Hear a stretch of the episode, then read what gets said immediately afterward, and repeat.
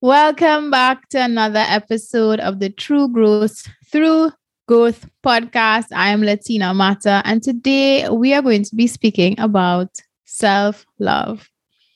Is self-love and self-care the same? And this episode, based on self-love and self-care, is brought to you by the one and only Caro Suites Hotel in Trinidad and Tobago.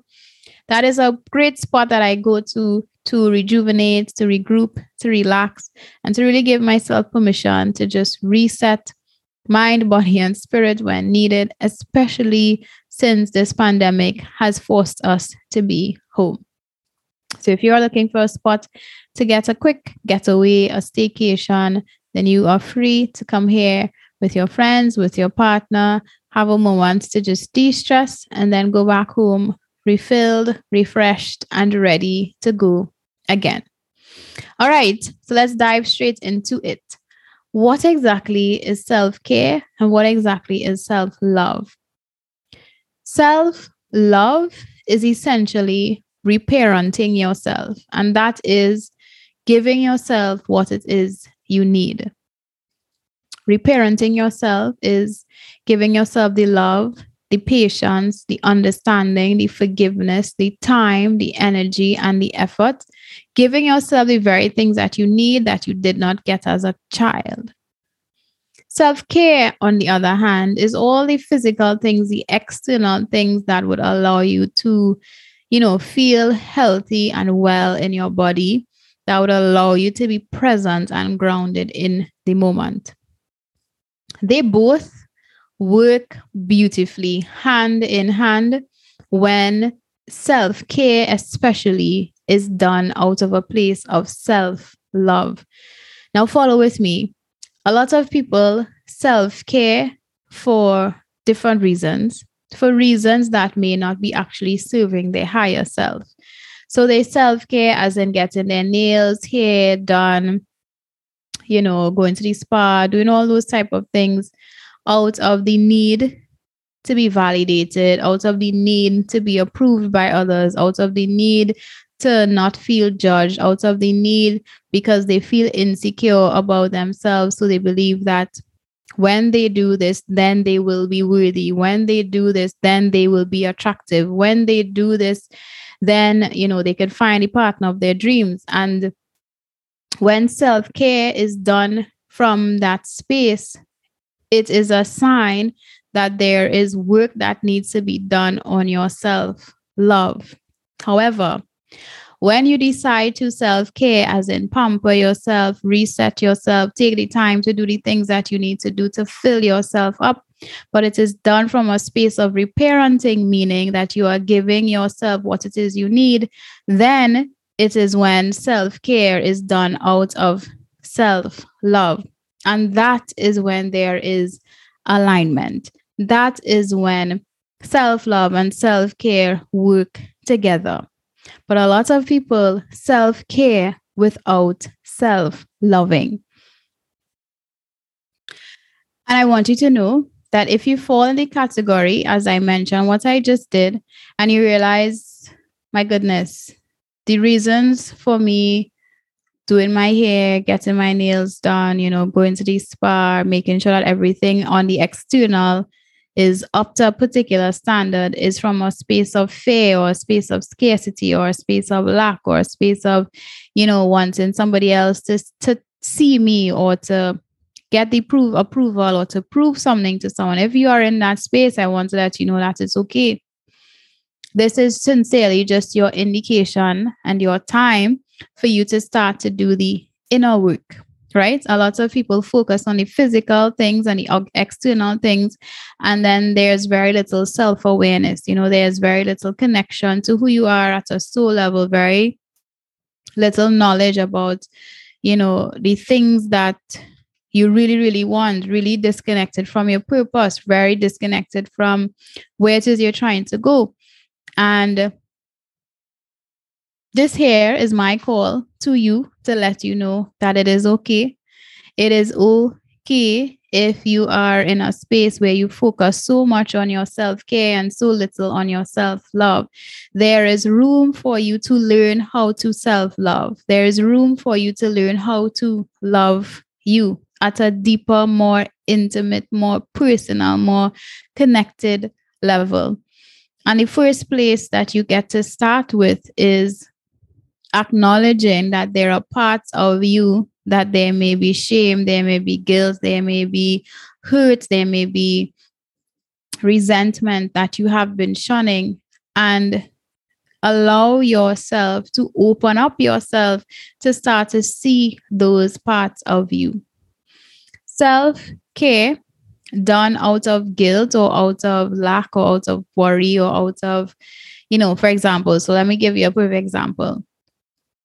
If you decide that you are going to take yourself out on a date or you're going to buy yourself something, you know, you feel like you deserve it, but then there's guilt because you feel as though you don't, you're not worth spending a couple hundreds on because you have other things to do. If you feel as though, you know, um, you know, you need a break, you know, physically you need a break, you know, mentally you need a break, you know, emotionally you need a break. But when it's time to actually go and engage in some fun physical activity, you know, you get and you're going to the spa, whatever, there is shame. There's like, I shouldn't be doing this. You know, I should put my child first. I should do this first. I have this to do. I have all these other things to do.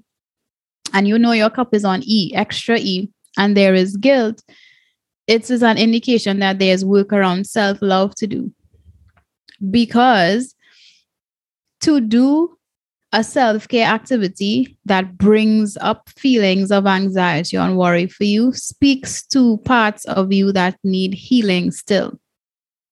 This is a very thin line between being um, selfish and narcissistic and, you know, just not being concerned about anybody else and anything else around you. And you know what? I think that that statement is also null and void because I believe that people who are diving deeper into themselves and who are learning to radically love the parts of themselves, there's not very much room for, you know, like selfishness and narcissism to that degree, because when they start to confront those very bad parts of themselves, they suddenly have more compassion for other people, right? So we just negate that statement that I said.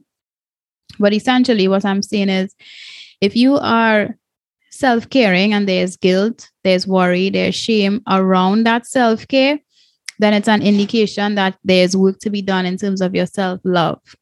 If you are self-caring without knowing who you are at a soul level, without connecting to who you are at a soul level, there's indication that there's work to be done around your self-love. If you are self-caring and only are aware of physical things, but you are not um you are not clear on who you are, you're not connected to you at a soul level, there is work to do around self-love. If, however, you are doing the inner work, you are doing the inner work, and there is that recognition that when you self-care, it is for your greater good and for those who are around you, because you are filling yourself up. And when you self-care, there is no guilt and there is no shame and there is no resentment towards yourself for self-caring, then you know that your self-loving has improved radically and you are most likely on your way to having a very aligned, loving relationship with yourself. Self-love and self-care work together. Self-care is not enough if there is no self-love. They work together. In order for you to decide to start caring for yourself, it starts from a place of self-love. In order for you to start self-loving, it's from a recognition that there is deeper things after you begin self-caring. But they both need to happen from a place of alignment, a place of radical honesty, a place of openness, a place of vulnerability, a place of you're doing this for your good, you're doing this for the good of other people around you, because when you fill yourself up, then the people around you get to experience a different version of you. I realize that so many women, especially, either forego their self-caring out of guilt out of shame. And that is not healthy because it indicates that there's some work to do around your self-love. And I also am aware of women who only do self-care related things, yet the internal world is in turmoil. And that is also an indication that works need, work needs to be done in terms of self-loving. And then there are those who are coming to come where we realize that self-love and self-care are not separate. They both work hand in hand. Once it is done, self-care and especially is done from a place of alignment and from abundance and from realizing that you are worthy and enough and deserve to take care of you, right? This journey of self-loving is not, you know, you start today and in three months, you're okay. This is a continuous journey because self-loving requires honesty and acceptance of all of you. And in order for you to accept all of you, it means that you always have to be learning more about you. And in order for you to learn more about you, it means that you're always going to be on a self-discovery journey. And a self-discovery journey is life freaking long. So wherever you are right now, I just want to let you know that I see you, I've been there, I hear you, and it's okay. If you are with me on this self-loving, self-caring journey, and you are realizing that the both of them work together and you're coming to a place to release the guilt and the shame and the judgment when you self-care, I'm right there with you. If you're in that space of self-loving, learning to radically self-love, and you're like, oh my God, these new parts that I'm finding scare the absolute hell out of me, I'm also right there with you. And if you notice that you have this desire to love more of you and you focused solely on the external things, the self-caring, then this is my call to you. This is my invitation to you to reach out, message me to let me know that you want support in that area. But I also want to say congratulations because it is a beautiful place to be when you learn or come to realize that you get to deepen your connection to yourself. All right. And I just want to give you guys a quick bonus here. You know, I want you to take time and reevaluate your value system. We speak about values. I speak about values a lot on this, on this podcast. And it's because your values basically dictate the action steps that you take. And if you value specific things, then it is going to dictate the actions that you take. And if you are saying that you value specific things, yet the action steps that you are taking do not reflect that, then it does hamper that self-loving. It does hamper that self-caring. It does hamper that self-trust building.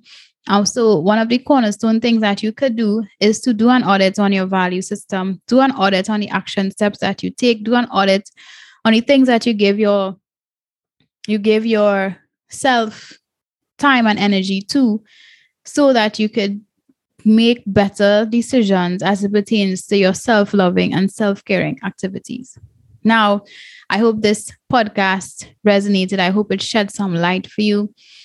If it did, of course, feel free, send me a review, share on social media, let me know that it resonated. For those of you who are watching this on YouTube, thank you for being here. Subscribe, leave a comment. I love connecting with you. And I would speak with you guys soon. Bye-bye. Mwah.